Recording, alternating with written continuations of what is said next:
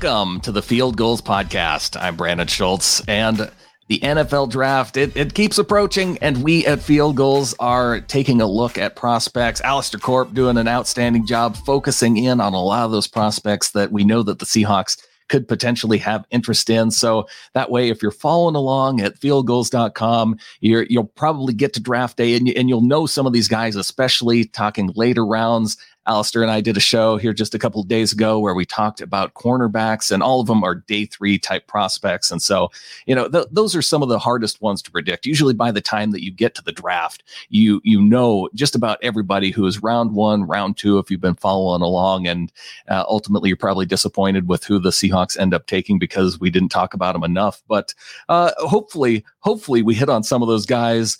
Alistair, appreciate you coming back on and breaking down uh, what today we're going to be looking at offensive line and tight ends. Yeah, it's uh, the the sexiest positions on the football field, and uh, nothing I'd be rather talking about with you.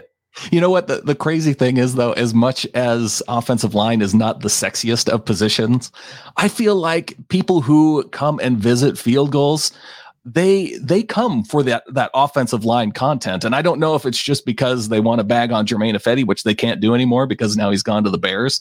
But uh, I, I feel like that Seahawks fans are really tuned in to guys on the offensive line. That's because the the heart wants what it can't have, and they haven't had a good offensive line since since 2006. So they're begging for it. Do you think that's what it is? Do you think it's all of us who have been around, you know, that 2005 era Mike Holmgren team who were, you know, much like the the current uh, Seahawks fans who came around uh, just a few years ago with the Pete Carroll era and are used to having just an amazing group of defensive backs. It was that 2005 era set of fans who were just used to having an incredible offensive line. Exactly. It just set like such a high bar. Everybody hates Steve Hutchinson for leaving for Minnesota, but it hates Steve Hutchinson for just setting such a high bar that now, you know, a, a DJ Fluker doesn't quite do it for after you've seen a, a Hall of Famer do it for so long. And uh, just going to keep on craving it because I'm sure they'll continue to ignore it. See, the funny thing is, is that, you know, as much as uh, people disliked Germain Ifedi, I remember Sean Locklear getting all kinds of crap from Seahawks fans way back then. It's the, listen, we've never had a right tackle. It feels like where you can just have a guy who you have a ton of confidence in. That's the that's the you make a great point, and that was something that was weird. Was uh, when I was doing like the research for the oral history of Shaun Alexander's MVP season, uh, everybody I talked to like was filled with praise with Sean Locklear. I was like, God, I remember him being so unpopular back in the day. You make a great point there, where like it was him and Ifedi both just are uh, criticized constantly, and it's it's the curse of the right tackle in Seattle for some reason, and. Uh, I'm sure it'll continue, uh, no matter how much we want it not to not. But uh, need to draft like a left-handed quarterback, so all of a sudden they'll prioritize right tackle. It'll all be fixed. Yeah, well, you know what? Don't worry about drafting a left-handed quarterback. Just make Russell Wilson. That's a long off-season. Get him throwing with his left hand, and and we'll we'll get that working by this. You know what? That would throw everybody off. Start week one. Russell Wilson goes to his left hand and just starts throwing it left-handed all all over the field it's pretty pretty genius. Uh, people say that Pete Carroll is not an innovator, but I think this would be a great way to prove his uh, his critics wrong. So brilliant. We're we're done here. Well, let's look at some of these guys that might be potential right tackle, uh, at least competition. Maybe go. Maybe when we look at day one, we're looking at somebody who can come in immediately and take over that right tackle spot. For as much grief as Germain Ifedi got, he was a four-year starter for the Seahawks. It is, you know, you don't see a lot of teams who pick a guy and have him immediately come in in the first year that they play and, and play at right tackle. Now, you know, it wasn't exactly the greatest job, but you know, maybe there is room for improvement there. And I have to wonder, Alistair, with the guy that you have selected as your, your guy to watch for on day one, Isaiah Wilson, if he's there and the Seahawks are able to select him, is this a guy that can come in and, and you can be pretty confident in saying that's a guy I can see starting at the right tackle spot? And is he maybe even a guy that you look at as a, a guy who can move over? Uh, Duane Brown, obviously getting up close to 35, uh, uh, someone that could potentially take over for Duane Brown. So I do think that that uh, kind of the idea of a Duane Brown successor plan will will play a part uh, into what they do. I think if it's Wilson, then he will kind of just settle in at right tackle.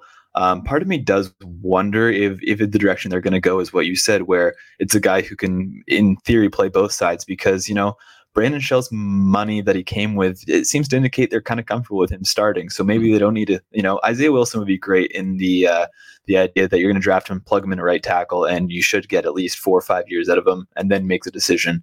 Um, I think he can certainly be passable right away. But then, like you said, if they're kind of thinking of of a Duane Brown successor plan, I think a guy like Josh Jones uh, from Houston would work. Uh, he has experience on both sides of the line. He checks every box in terms of size and athleticism. I think his arms are a little sh- short, but I think maybe only an eighth of an inch. But his backstory is something that I think they're going to really fall in love with. Uh, he kind of got knocked in 2019. Uh, he was kind of in that upper echelon of tackles, and now he's kind of fallen behind where he might be kind of a, a day two, um, kind of middle of, of round two, round three area um, because he had a poor 2019. But the backstory there is that he had had like a pretty bad surgery to donate bone marrow to his sister who needed it. Mm. Um, then I guess talking to guys at the combine, he pretty much stressed like, yeah, I just never got back from that. Like I did that right before the season. It just it just kind of threw me off the entire season. Um, and so I think in terms of kind of the the story and the background and and the the person, the team is going to really like that. And if they like the player, which I think they will, then that can make a lot of sense because he has experience on both sides and total candidate to stay on the right side. And then if Duane Brown retires or, or is cut after this next season, then you can flip over to the left and you kind of have that successor because they don't really have anybody as far as a long term answer, um, really anywhere on the line Geez, I went into this expecting to like Isaiah Wilson, but I feel like you've sold me on on Josh Jones now. I, I, love that you know that when the when you look for players like the the Seahawks look for players when you talk about grit.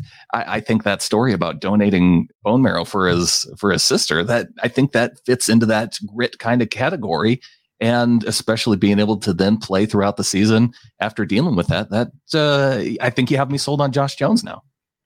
Yeah, yeah. As far as like kind of rooting for the person, never mind the player, rooting for the person. I, I think he's he's absolutely awesome. I, I, wish him the most success, kind of wherever he goes.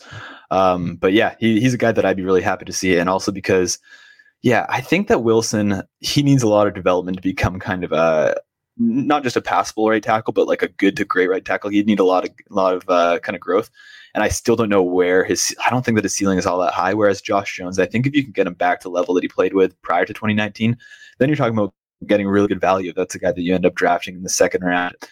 No matter how they play it, a big thing for me is I want to see them get the best player at a position of need with their first pick, be it tackle, be it on the edge for pass rush, wherever they see fit, and then use those two second round picks if you need to to get all the way back up and, and get another player. Like this is such a crucial draft that you have to come away with as many difference makers as possible, even if it means like kind of leveraging a couple extra picks to get up there be okay with it. Just you need to add talent. Um, and I think that's a situation where if you come away with a really good pass rusher and then a Josh Jones, I think that's a pretty good takeaway. Uh, and then the other guy for me, kind of trying to get an idea of of the second tier tackles after the first group, is Austin Jackson from USC. Um, for me, he's kind of in in the lane of the kind of the new prospect they're targeting along the O line, where you know they have pedigree from college, they're they're polished, and they have a lot of starts under the belt. And that's the same thing that was with Jamarco Jones. That's the same thing with Phil Haynes. Same thing with Ethan Pocic, uh, which you know.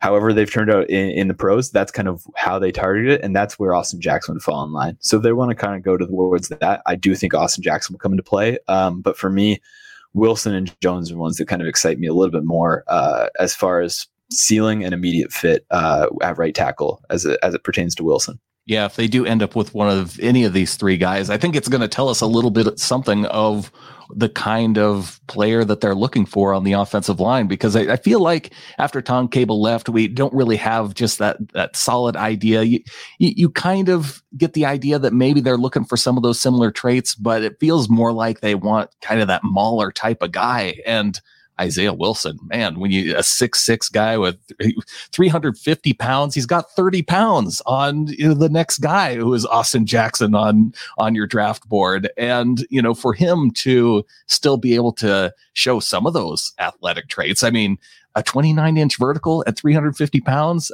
that's that's pretty athletic for an offensive lineman. Yeah, exactly. I think there are still some values that kind of Pete holds. Uh, I remember asking around after Tom Cable got fired, like, oh, how is this going to kind of affect? Because these were just like ideals that we've kind of learned through studying. These were the things that, like, Tom Cable literally said, uh, you know, 31 inch vertical, nine foot broad, 27 bench reps. He said that like in public to to a forum at a Seattle City Hall event mm-hmm. uh, a couple years ago. And so I remember asking around after he got fired, like, how is this going to affect that? And and the general consensus kind of like that wasn't really a Tom Cable thing. Like functional explosiveness is, is a Pete Carroll thing going back over a decade back to USC. So that is still something of value. And to have even a passable explosiveness at 350 pounds, that uh, that says something. And so, for as much as we love Josh Jones's backstory, I do wonder uh, how they'll be able to resist a guy like Wilson, who just kind of packages everything they want in terms of size, length, and then also explosiveness. Um, it makes a ton of sense for sure. Well, another guy that fits into those measurables in terms of explosiveness is Matt Peart out of Connecticut. And not only does he fit those measurables, he has, as you point out in your article on Field Gulls, uh, 36 and 5 8 inch arms, which are in the 99th percentile for a guy that's six seven. I mean, this this guy has some length. Yeah, and that's that's like the most common thing across Mike Solari's drafts. Um, if you look at their offseason additions, every single guy, huge wingspan, huge arm length, like that's what he wants. Uh, and Peart has that. I think he's one of the most intriguing tackles in the draft. He's totally different from anything they've drafted really during Pete Carroll's time, but in the most exciting way, where he has a really, really high ceiling and yeah, I don't know that they'll be interested or not, but again, it's just a guy that I wanted to write about because I, I'm a huge fan of his game uh, and I'm a big believer in his ceiling. And I think that it would give them something really different on, up front, um, but something that they need, something that's unique. You know, they don't have many good guys who are good in pass pro, uh, which is why Duane Brown has been such a revelation, really. And to, to add a guy like Peart, I think would be an excellent move. Uh, it would really excite me to see them kind of lean towards more pass pro than run blocking because run blocking, you can manufacture good run blockers. Pass pro is, is something that takes a little bit more skill, and and Peart has it if you're looking for a player who you can teach one thing but already has one thing, it seems like you'd prioritize pass blocking. But they've they've gone the other direction, obviously, and it, it seems like the pass blocking they've never really been able to because I I guess just because they want those smaller, tough type of guys. But uh, yeah, it might signal maybe a little bit of shift. And I think even well, with the signing of BJ Finney, a kind of signal. I think a lot of people took that as Seahawks fans to signal maybe there's a shift going on in terms of a prioritization towards pass protection. Yeah, and that was uh, that was definitely an interesting move, and then and then kind of the Shell one reset it because Shell's definitely a better run blocker. Um, but and yeah, I totally agree with the logic there. I mean, uh, I think run blocking something that comes along a lot easier, and then it kind of going back to the Ifedi thing, where you know he was definitely a better run blocker, but then especially since he's left, heard a lot of whispers in terms of like not the most coachable player mm-hmm. in the world. Uh, which, if it's a guy that needs a lot of development, you would think that that would be something you would kind of vet ahead of time. Um, but by all accounts, kind of Wilson, Josh Jones, Matt Peart, they're all they're all pretty good kids, so you would hope that they could develop. Um, you know, whether it's their pass pro that needs development or their run blocking, got to bring in somebody that's coachable because uh, everything that I've heard Mike Solari is very much kind of like an old school line coach, which is why you see guys like DJ Fluker to take to him so much. So you need you need mentally tough guys. Uh, and yeah, doesn't sound really like Germain Ifedi was that by any stretch of the imagination. And I actually am kind of a big fan of Ifedi. Don't mean to talk poorly of him, but uh, I think that's kind of the issue there. So I'm sure they'll we'll see kind of a market correction in terms of the, uh, the, the mental makeup of the prospect this time around. Well, and gosh, if you're looking for a guy on your list that is a coachable player, Charlie Heck, you have to imagine is a coachable player. He's the son of a coach and former player Andy Heck, who played for the Seahawks. He's now coaching offensive line for the Kansas City Chiefs. If the Chiefs haven't taken him, uh, then th- it seems like a no brainer type pick for a developmental player on the offensive line with Charlie Heck. Yeah, and especially uh, looking at kind of his physical profile, he he's very much similar to uh, Chad Wheeler, who is currently on the Seahawks. Um, was brought over from the Giants, who had Mike Solari previously. Like he's very much a Solari guy again. Uh, so physically very similar in terms of just a huge frame. Like he's six foot eight, got great arm length, and he's another one where I was kind of struggling where to go in this day three direction. Like, should I try to find a developmental prospect or maybe a guy who can, you know, you're not going to have somebody who's going to replicate what Fant did exactly because Fant, like, you know, we all laughed at the, at the tight end designation, but he was athletic. Like, he was extremely, extremely athletic. Oh, yeah. Uh, and you're not really going to find that again unless they find someone that is completely off our radar. But I think Heck can do a little bit of those things. It, it, you know, if they see him as a developmental prospect who can also do that, that's fantastic. But again, I was kind of trying to find guys who had experience on both sides of the line because, like you said, you know, maybe the direction they want to go is to replace Duane Brown. Maybe they need to replace Ifedi. Uh, and, you know, Heck is a guy who has experience on both sides. So, so I think, um, you know, he's another one who makes sense in terms of the physical profile and the experience. And yeah, like you said, uh, son of a coach. So hopefully you would imagine coachable, and that would be excellent. You would think so. You would think so. Well, Alistair, let's take a quick break. We'll come back, and I want to take a look at some of the tight ends. You know, you had an article out recently where you're breaking down tight ends, and yeah, people will probably be saying, "Oh, I don't see the Seahawks going tight end. They got four guys on the roster who can play," but uh, it wouldn't shock me. It wouldn't shock me if the Seahawks went to tight end. Let's take a break. We'll come back and talk about it after this.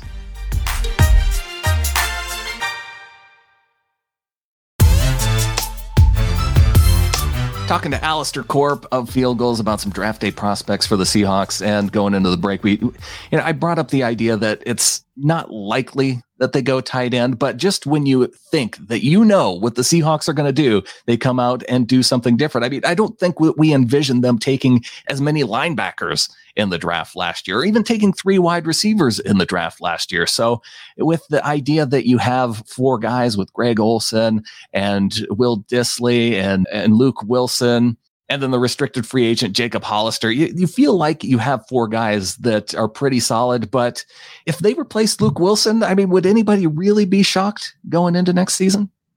And yeah, that's the thing. I mean, definitely uh, a bit of a stretch to imagine they'd take one day one, day two, especially in this class. It's pretty brutal. But then at the same time, yeah, I think you know Wilson is certainly uh, you know easy to cut. He may not even make the roster as is. And then you know for as good as Hollister was in kind of a spot start situation last year, he's also fairly disposable in terms of cap hit and like not a huge huge loss of talent if you cut him. And then you consider like how much they miss Will Dissly every time he gets hurt. And it's really hard to think that he's going to stay healthy because he's had the two worst injuries that like a football player can have. Um, and like, you know, if he stays healthy, great. But if you can find a guy who can give you what Dissly gives you on a snap by snap basis, but somebody who's also, he's going to be with, with Russell Wilson for the next eight years, then maybe it's not the worst investment in the world. And, you know, maybe it's unlikely, but I think it could have a really positive addition on the offense, even if I'm not advocating it for outright necessarily.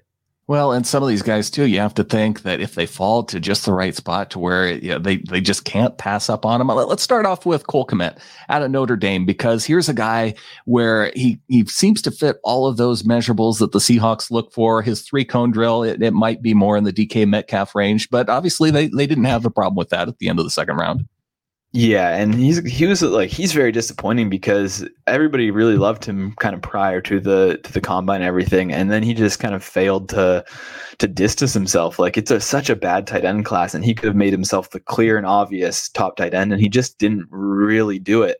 Tested very middle of the road. Um, his lack of athleticism it, it shows up on on tape, and that's what's concerning. Is you know he he didn't manage to kind of put away those worries you know, he's not really the most kind of fluid. Like he has almost like the choppy steps that DK Metcalf has coming out, like you said, um, and not at all an athletic uh, comparison, but that's kind of the reality of it. I think he's a guy that could kind of slide into an offense, but I just don't know how high his ceiling is. And that goes back to is this a person you want to spend kind of a top 50 pick on if you think you're getting, you know, the eighth best tight end in the NFL? But if you think about it too, I mean, he, is he kind of in that similar mold of Jacob Hollister to where it could be an upgrade, and maybe they see him as a guy that could come in and and I don't know what the salary cap would look like if they were able to get him. I don't know, maybe even early. Well, whether it's uh, late on round one or early on round two, uh, it might be the cheaper option. Yeah, no, totally. I think uh, I think the cost would probably be a little bit um, a little bit more, even if it's in the second round, which he's probably going to go in the second round. I don't think any tight end is going to go day one because it really is probably one of the worst tight end class I can ever remember. Uh, it's it's it's always really really bad. There's a couple players I really like, but it's it's depth wise terrible. But yeah, I think he's the guy. He's he's a really like he's a passable block right now. I think if a team drafts him and they have a hole at tight end, they can drop him and he'll start. He'll be fine.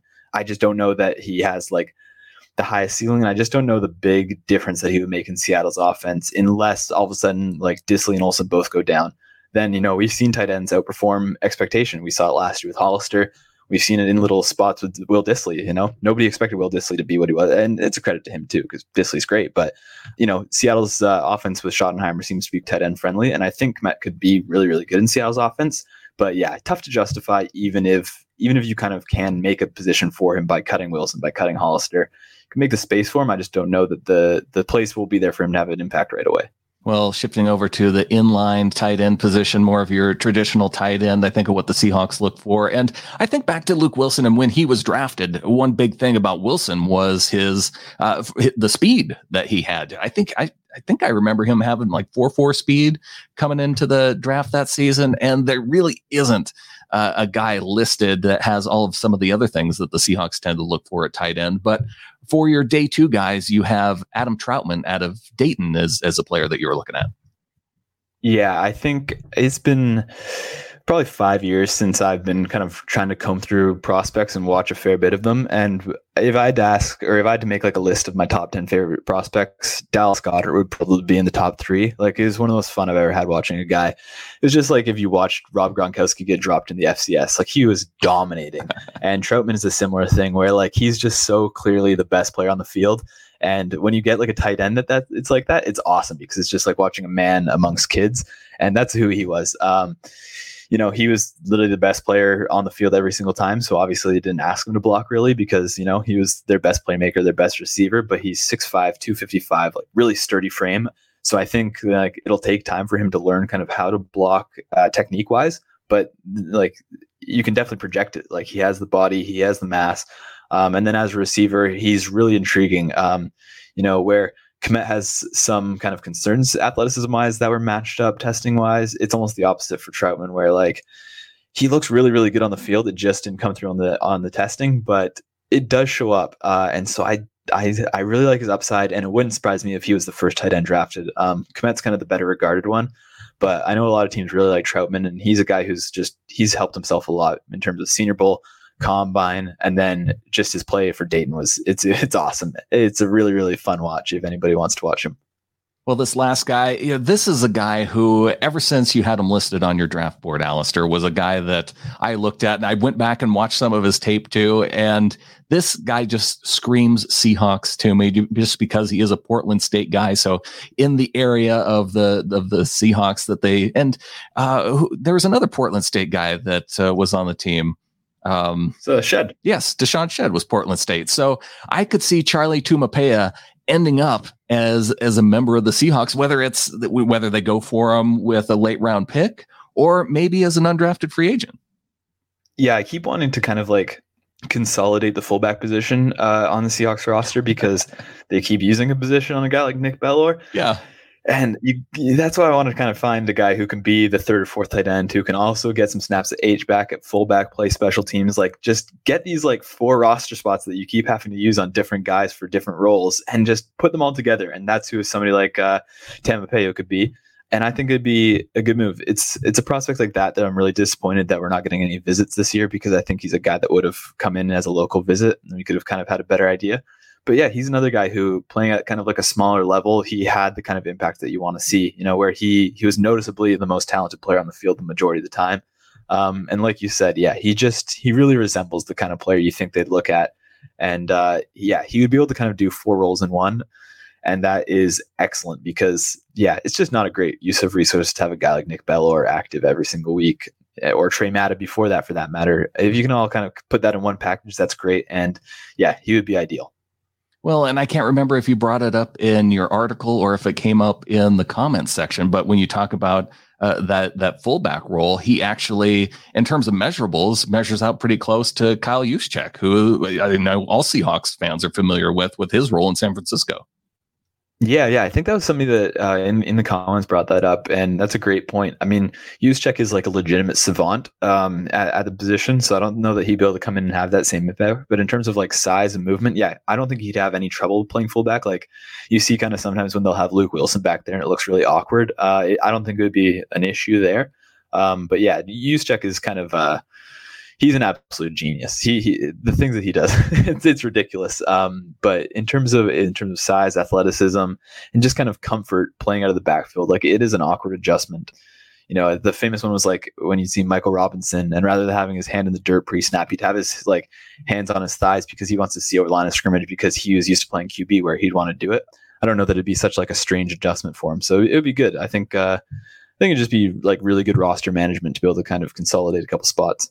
Yeah, credit to Collie B Flower. I, I, found him while we were talking there, so uh, that's who came up with it in the comment section. So uh, definitely something to look at. I, I really like the Taumoepeau pick, and uh, that's that's a guy I'm going to be watching for come day three for the Seahawks, or if he ends up falling off of the draft board altogether. Maybe you know, with not having the uh, the ability to see a lot of these guys in person, maybe some of these local guys will end up being more of uh, more drawn toward the the local teams. So the Seahawks could benefit there, and uh, something to watch for sure. So, Alistair, really want to thank you for coming on and uh, enjoying all of the great articles on Field Gulls that you're putting out and, and looking at some of these guys. So, I'm sure coming up in the coming weeks before the draft, we're going to be expecting to see a whole lot more.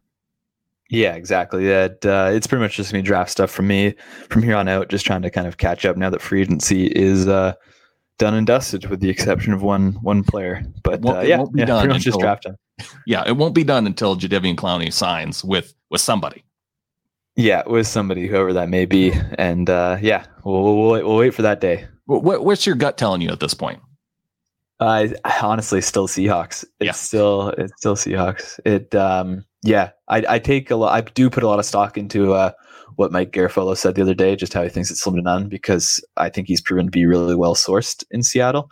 But I just I think there's going to come a time where he he just needs to secure some money because the world is so like upside down right now. Like there's gonna come a point where he just needs to lock in, even if it's only you know 14 million. You need to lock in some money because who the hell knows what it's gonna look four months from now. Yeah, who knows if there's gonna be football. Like sign that contract. That's what I would be doing. And uh, yeah, I am entirely biased, but that is okay. and if it doesn't happen by the draft, I, I, think yeah, the it's really up in the air of when that signing could come. Yeah, at this point, it's it's I don't. I mean, I wouldn't blame him for trying to wait it out at all, but uh, I need it to be over. Even if you just just sign with the Titans, just put me out of my misery. I cannot keep waking up every day. I got, I want to turn off my Twitter notifications for Rap Sheet and Adam Schefter and everybody. I, I don't need it anymore. I do not need to know things from them on a daily basis, but I need to know one thing and it just hasn't come out yet. Yeah, yeah. There's not too many things that have been going on longer than the coronavirus pandemic, but j- waiting for Jadeveon Clowney to sign has been going on longer. Exactly as negative an impact in my life. That's the other thing too. well, Alistair, really thank you for coming on, and we will look forward to talking to you more leading up to the draft. Right on. Thank you. A big thanks once again to Alistair Corp of Field Gulls. Go on over to fieldgulls.com. Check out some of his articles as he breaks down position by position. Guys on day one, day two, day three. And we'll be talking to Alistair more, I'm sure, as the draft nears in the next week and a half. In the meantime, if you're looking for more Seahawks draft talk, I had Rob Staton of Seahawks Draft Blog on the latest episode of the Seahawkers podcast. All the episodes of the Seahawkers podcast are ad free and it's supported by people who go to getintheflock.com. We're also doing a giveaway for listeners of the Seahawkers podcast. The deadline is coming up April 14th. So if you tune in there, you'll get to hear some draft talk by Rob. You'll get to hear how to enter that giveaway. And also, as I mentioned, no ads. We are all listener supported over there. With the Field Gulls podcast, we are up to 92 ratings and reviews through Apple Podcasts. If you tune in on an iPhone, please help me get over that 100 mark. We are almost there. Some great work going on at fieldgulls.com. If you're someone who likes to dig into the salary cap, be sure and check out John P. Gilbert's look at how draft picks will impact the Seahawks salary cap. Pretty interesting to see just how much it decreases by the Seahawks trading back. You can definitely see them doing that. And really, a relatively small amount that ends up impacting the salary cap. So check that out, fieldgulls.com. Also, Tyler Olson reminds us how the draft is a great time to be appreciative of having Russell Wilson as quarterback, having a franchise quarterback, really.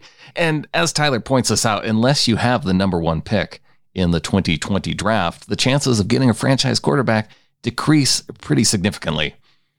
Also, up at Field Gulls, the mock drafts by Michael Stuffer Edwards have been great to help get to know some of the players all throughout the draft board.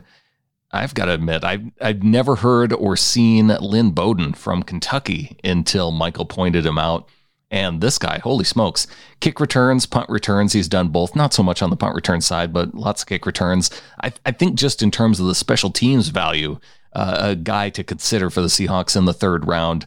But not only that, you know, beyond the special teams value, he's completed 38 passes, nearly 1,500 rushing yards just last year. So a guy who they handed the ball off to quite a bit, but not so much receiving yards last season. But before that, uh, he had nearly 800 receiving yards, ended up during his three years at Kentucky with 1,300 yards as a receiver. So I'm going to be looking even more at him. Michael posted a link to just his highlights, and it was it was confusing me at first because uh, there was it, it, mixes in his touchdown throws, and so you really have to look for him as the quarterback, the guy running the ball out of the backfield, and some of his catches at receiver. Check that out. Michael Stuffer Edwards, the penultimate Seahawks seven round mock draft. I'm going to try and have at least three to four more draft shows coming up. And in one of those, I think we're going to be looking specifically at the SEC coming up soon. So if you have a favorite player there you might want us to talk about, hit me up on Twitter at SeahawkersPod and let me know if there's any players you want me to make sure that we discuss. Looking forward to more draft talk coming up over the next two weeks. And until next time, go Hawks.